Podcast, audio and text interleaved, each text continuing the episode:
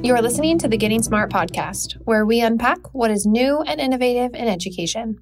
I'm your host, Jessica, and today Tom sits down with Thomas Homer Dixon, the author of the new book, Commanding Hope The Power We Have to Renew a World in Peril. Thomas is also the author of the book The Ingenuity Gap and now directs the Cascade Institute at Royal Roads University in Victoria, Canada. He is also a professor at the environment at the University of Waterloo. Let's listen in as Tom and Thomas discuss why and how the world is getting more complex, the role of complexity scientists, and the focus of the Cascade Institute. Thomas Homer Dixon, welcome to the Getting Smart podcast. I have been looking forward to this for 20 years. Uh, I, I, I was a groupie of uh, Ingenuity Gap and have been a fan of your work for uh, a couple decades. So thrilled to have you on the show. Thomas, you often refer to yourself as a complexity scientist. What, what does a complexity scientist do?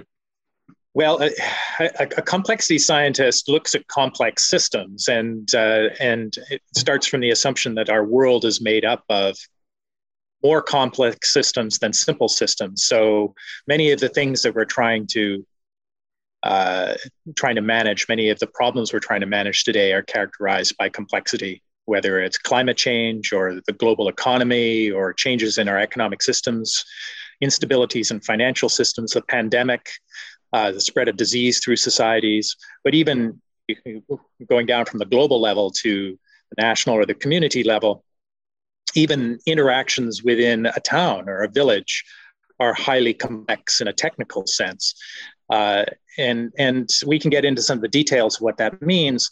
But generally, if you were going to point to one particular attribute that characterizes complexity, it, it's that uh, small things can make a big difference. And sometimes really big changes in the system don't make much difference at all. So there's a disproportionality between the size of the cause and the size of the effect. Whereas in simple systems, a small cause usually causes a small effect and a big cause causes a big effect. But in complex systems, the relationships between causes and effect become much more uh, much more um, disproportionate.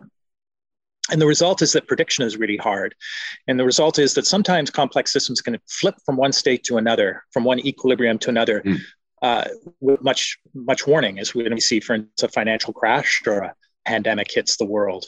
So that disproportionality of cause and effect is called nonlinearity by complex systems theorists. So when you hear people say uh, the system is nonlinear, they're basically saying it's complex. I can go on at great length well, because I, have been teaching uh, this stuff for decades. So, but that you know, in, if I'm doing, going to really summarize it down in a very short form, that's probably the the shortest I can do. Uh, I appreciate that. It's uh, complexity. It's uh, and your your work is inherently interdisciplinary, um, and it, it's in, I guess increasingly interesting that the complex systems that we've set up are are now interacting absolutely. with natural systems in unanticipated ways. And um, and so both um, new um, new things like this pandemic are uh, ha- happening at the intersection of natural and man-made uh, systems. That's right. And, as well as innovation uh, often happens at the boundaries uh, of, of systems. So um, we, we appreciate the work that that you're doing and the way you approach it.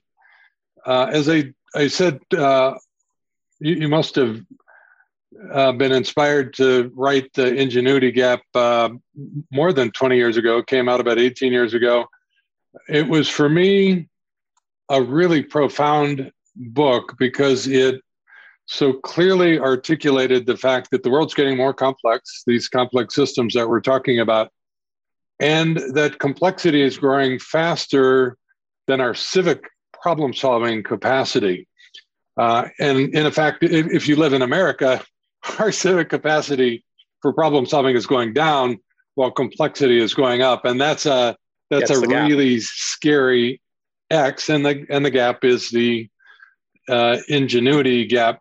So uh, a couple of questions about that. Do, do you recall the observations, the systems that led you to spot that gap 20 years ago? And, and isn't it worse today than it was 20 years ago?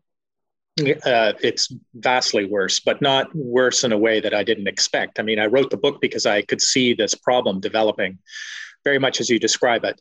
So the gap is a, a gap between our rising requirement for ingenuity, and I have a very specific definition of what I mean by ingenuity, and our uh, increasingly uncertain or limited supply of ingenuity.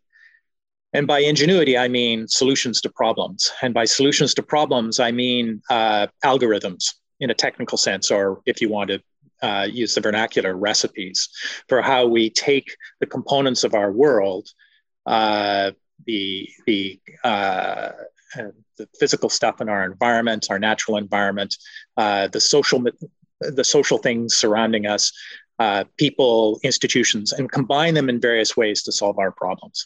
Sort of, uh, you know, in, in, you think of a recipe, it's a set of instructions for how you bring things together to produce a product or an outcome that right. you want. And uh, and our requirement for those sets of instructions is rising very fast, which means we need more sets of instructions that are more complex, that are longer, at, produced at a faster rate. And our ability to supply those sets of instructions seems to be declining in some respects. So, what, what led me to this perspective was uh, a, a, uh, a, a, number of years of work, almost a decade of work on the relationship between environmental stress and violent conflict in poor countries. So, water scarcity, uh, depletion of forests and fisheries, of agricultural land, and how that could contribute to poverty, contribute to, say, mass migrations, that could in then turn produce ethnic conflict or genocides or revolutions and rebellions within these countries. And I realized as I was uh, dealing with this problem that some societies were actually quite good at coping with their environmental stresses and others mm-hmm. weren't. And as I started to dig down underneath, I realized that the societies that weren't seemed to have an incapacity to deliver the solutions when and where they were needed. And so the ingenuity gap theory emerged as a way of trying to straighten out this problem in my mind. And then I realized it could really be applied more generally to the world.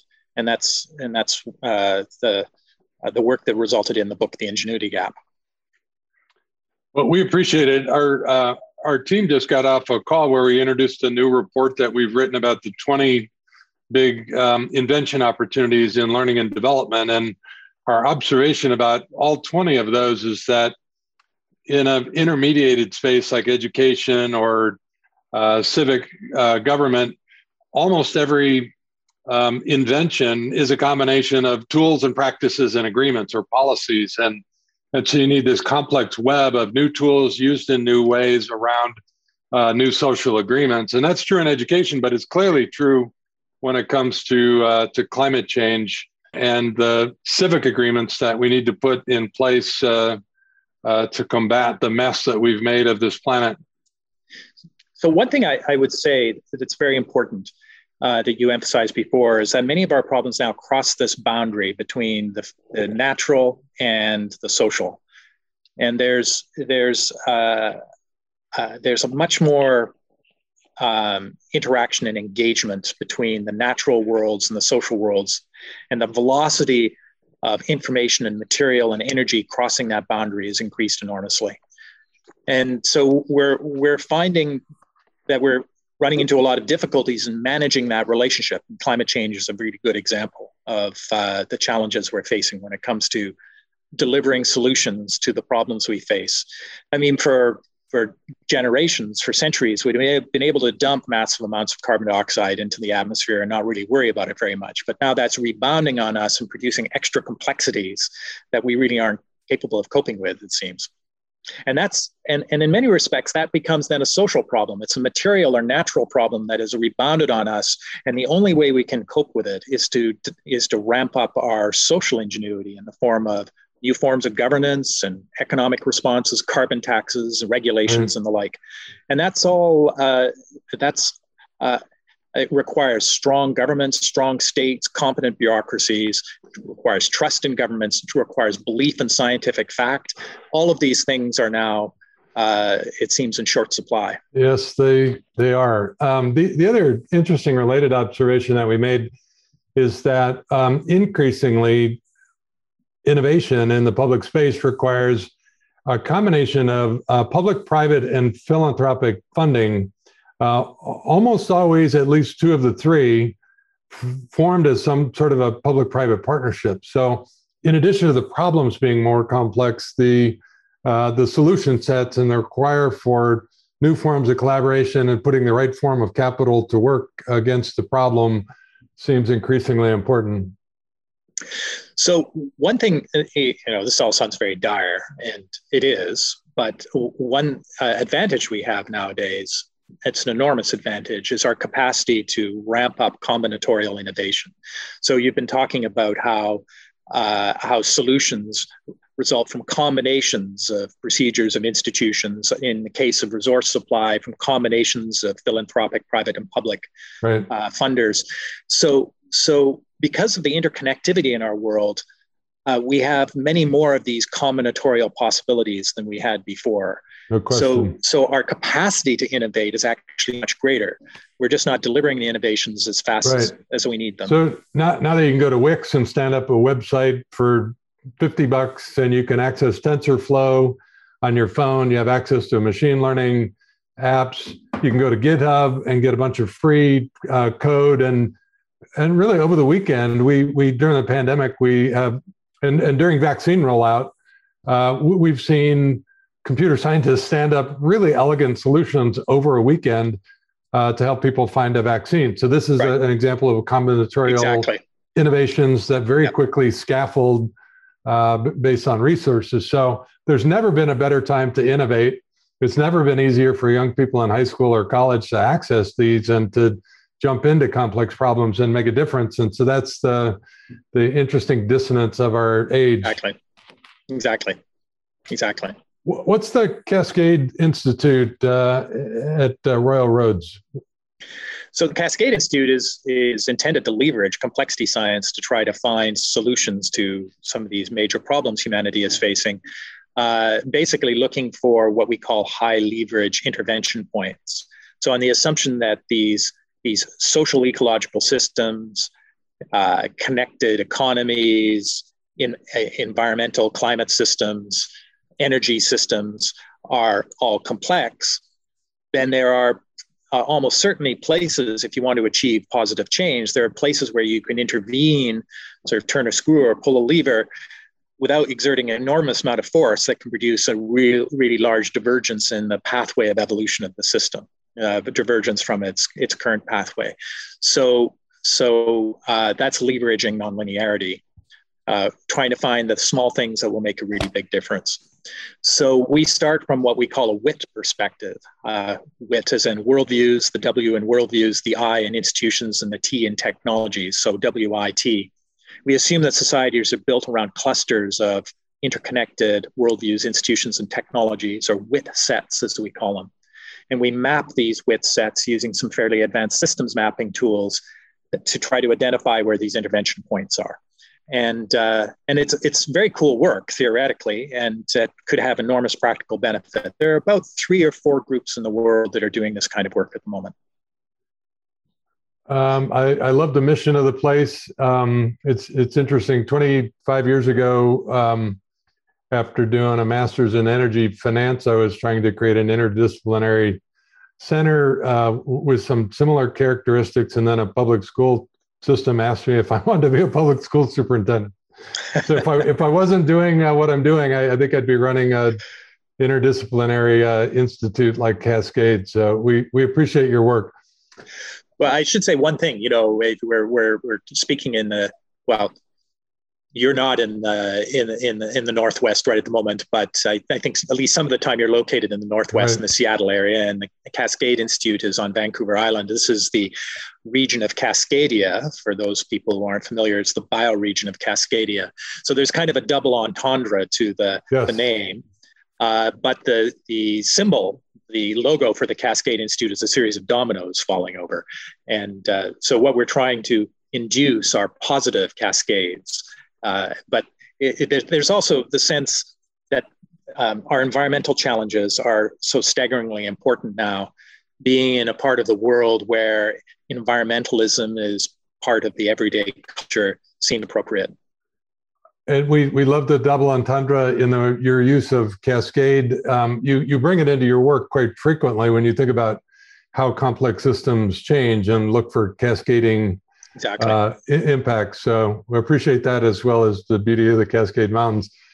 Um, congratulations on your new book, Commanding Hope The Power We Have to Renew a World in Peril. It's timely, uh, it's thought provoking. It uh, starts out dark, but as uh, you, you talk, uh, as the name suggests, Commanding Hope, that you do uh, offer uh, ways that people can get involved and how we, we can make a difference. Um, I, I, love this opening summary. Um, it talks about how today's globe spanning crisis all stem from common sources, beliefs and values that are too self centered, political systems that are hidebound, economies that are too rapacious, and technologies that are too dirty for a small, crowded planet with dwindling resources and fraying natural systems. That's a pretty freaking dark opening. Yeah, I worked on that for quite a while. that is a beautiful, beautiful, short, dark summary of uh, our shared condition on this spinning globe. but notice the notice the wit elements in there. Uh, you know, I actually pick up the worldview elements, the institutional elements, the technological elements quite intentionally because we have to start thinking and intervening on all three of those dimensions simultaneously. Uh, it's why I love the statement. Um, who, who is Stephanie May and why was she an inspiration for this book? Yes, absolutely. So Stephanie May, there are two there are two narrative arcs in the book. One is relates to my children, uh, who essentially grew up uh, while I was writing the book, and then the second is Stephanie May. Stephanie May was a, uh, a Connecticut housewife in the 1950s who uh, became very concerned about the use, uh, the testing of nuclear weapons in the atmosphere by the United States and the Soviet Union uh, atomic bombs and hydrogen bombs by that point. And they were spreading enormous amounts of ra- radioactivity around the entire planet through the atmosphere. And that was radioactivity was bioaccumulating in, uh, into, for instance, milk, uh, cow's milk that mothers were feeding to their kids and increasing the chance of leukemia quite substantially for them. And Stephanie learned about this. She became very upset and decided to try to do something. And she started organizing mothers to protest the testing of nuclear weapons in the atmosphere. And she started at her kitchen table in the farmhouse in Connecticut in 1956. And uh, she uh, stimulated a global movement of mothers uh, through her actions that ultimately contributed in a major way to the Partial Test Ban Treaty in 1963, which was the treaty that brought testing, put testing underground, uh, that agreed by the United States and the Soviet Union, and later other countries signed on uh, and uh, dramatically reduce the concentration of radioactivity in the atmosphere. And, and I look at her case, I was very fortunate to come across her, her memoirs, unpublished memoirs, and her scrapbooks. And I was able to, to uh, discern the underlying hope and motivations that she had in pursuing this campaign, which seemed, frankly, quite hopeless a lot of the time. I mean, at the chance that she was going to be able to change the course of these massive military industrial bureaucracies, scientific establishments. The t- at the height of the Cold War, it seemed crazy to think that you could do something like this. But she did. And I, I, I talk about this story all the way through the book and the particular action she took and how she engaged with political leaders.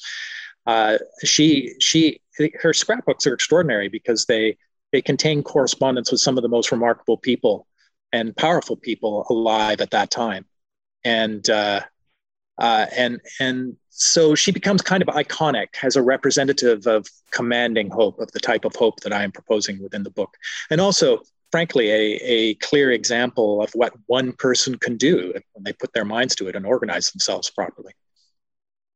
Oh, and the other thing that's interesting is that it turns out that she, I didn't know this at the time I discovered her story, that she's the mother she, she was the mother of Elizabeth May, who became the leader of the Green Party in Canada, and who actually turned out to be a friend of mine.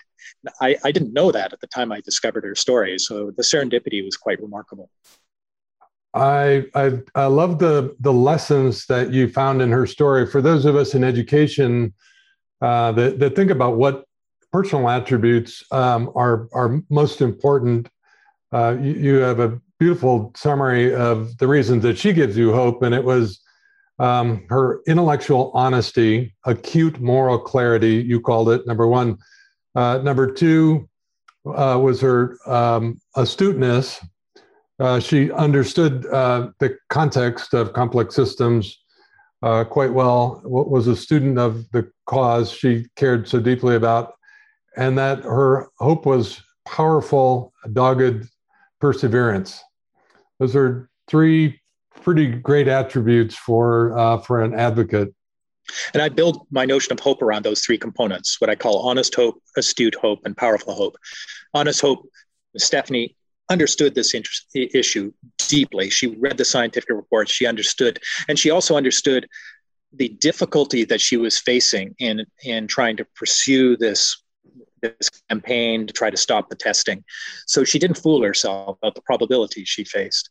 Uh, and she was astute because she had a very, very clear understanding of the perspectives of the people she was dealing with around her. So she was able to uh, effectively operate as a political operator, as a political person in these circumstances to maximize her effect. And she was able to work with people who opposed her, and she was able to bring on board many allies of people who didn't realize they supported her, but then when she communicated with them effectively, they did support her. And then her powerful hope was she had a she had a vision of the future. She knew what she wanted, and she so she could point herself in one direction and pursue it with real with real vigor. so that was motivating. It gave her a sense of agency that that uh, that persisted even in the darkest times of her campaign.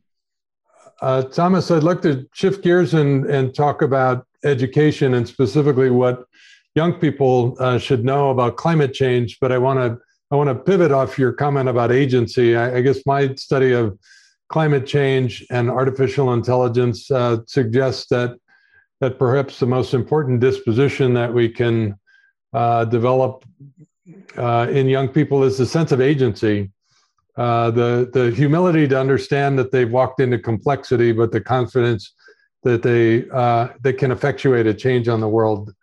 Um, does that resonate with you? The importance of the agency. Absolutely. In fact, uh, for me, hope is a necessary condition or a sine qua non for agency. And and uh, Tom, I this book didn't originally focus on hope. It wasn't intended to be about hope originally when I started in 2012. But I started writing it twice throughout tens of thousands of words because it wasn't coming together properly. And then around 2016, actually before President Trump was elected, interestingly, I realized that what gave me the greatest sense of despair was the possibility my children might grow up in a world that could be very dangerous and volatile and they would lose hope. And that i had to i had to figure out a way to tell them that they could retain their hope and yet still be grounded in a realistic understanding of the world and not fool themselves about the nature of the world. And uh, and so so it's all about agency. It's all about sustaining their sense of agency because if you don't sustain a sense of agency then then the world becomes immediately a very dangerous place. Some of the worst things that can happen to you are going to happen because you're not trying to stop them from happening.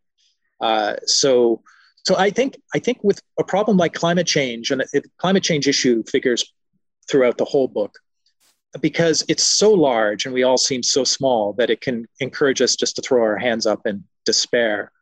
And uh, and and the first thing you do when you talk to a young person about climate change is is you, you say, well, you can do these things. You can change your lifestyles in these ways. You can get involved in these other ways. You can uh, uh, you can push towards a positive world. Maybe we won't get there exactly that way, but we'll get maybe to something that's that's that's adequately good.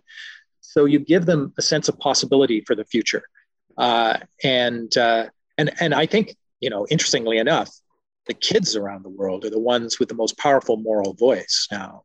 Greta Thunberg and her her uh, peers around the world have stood up and said to the parents, "You were supposed to take care of us, and you haven't." this is a moral calamity what are you doing and i think i think that argument has had enormous force around the planet in motivating uh, parents and adults and governments to push faster on the climate change problem so yeah kids can do a lot and they have a particularly powerful moral voice uh, that they can express through their agency do, do you have a sense uh, in in school how and where they should be able to learn about climate change this is tough. Um, uh, uh, it's very scary, right? I've seen my children grow up with it and learn about it. We tried, we intentionally kept them uninformed about these issues until well over 10 years old, I think. Now they're fully informed because they hear me talking, doing talks like this all the time, and they can't escape me talking about it. But, but, um, uh, we were quite cautious. I think uh, I think it has the same kind of character as it must have had in the 1950s and 60s when kids were told to duck and cover under chairs and, and benches, and uh, this sense of impending doom, a sort of constant threat of existential existential threat. Um, but I think when uh, when children emerge into middle school and high school, I think it's time to give them the full the full briefing and not not to pull any punches because they'll find out anyway. And if and any gaps are going to be filled with rumor that they don't understand properly. So it's best to give them a full scientific understanding. But it has to be coupled with this with with this program of of possibility for them. And that's true for all of us. Every time i get some new scientific information like i was just reading some really quite despairing scientific papers a few minutes ago i think i think okay so what's the response here? What are we going to do? I think we all need that as a way of uh, st- sustaining ourselves in a frightening world. Do you, do you have a sense of how uh, school and system heads could productively engage young people uh, in solutions?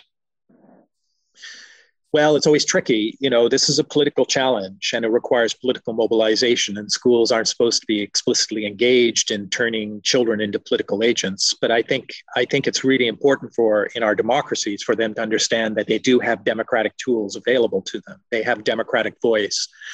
Uh, the other thing, I guess, a little bit more technical, is that I think schools should start emphasizing more broadly a systems understanding.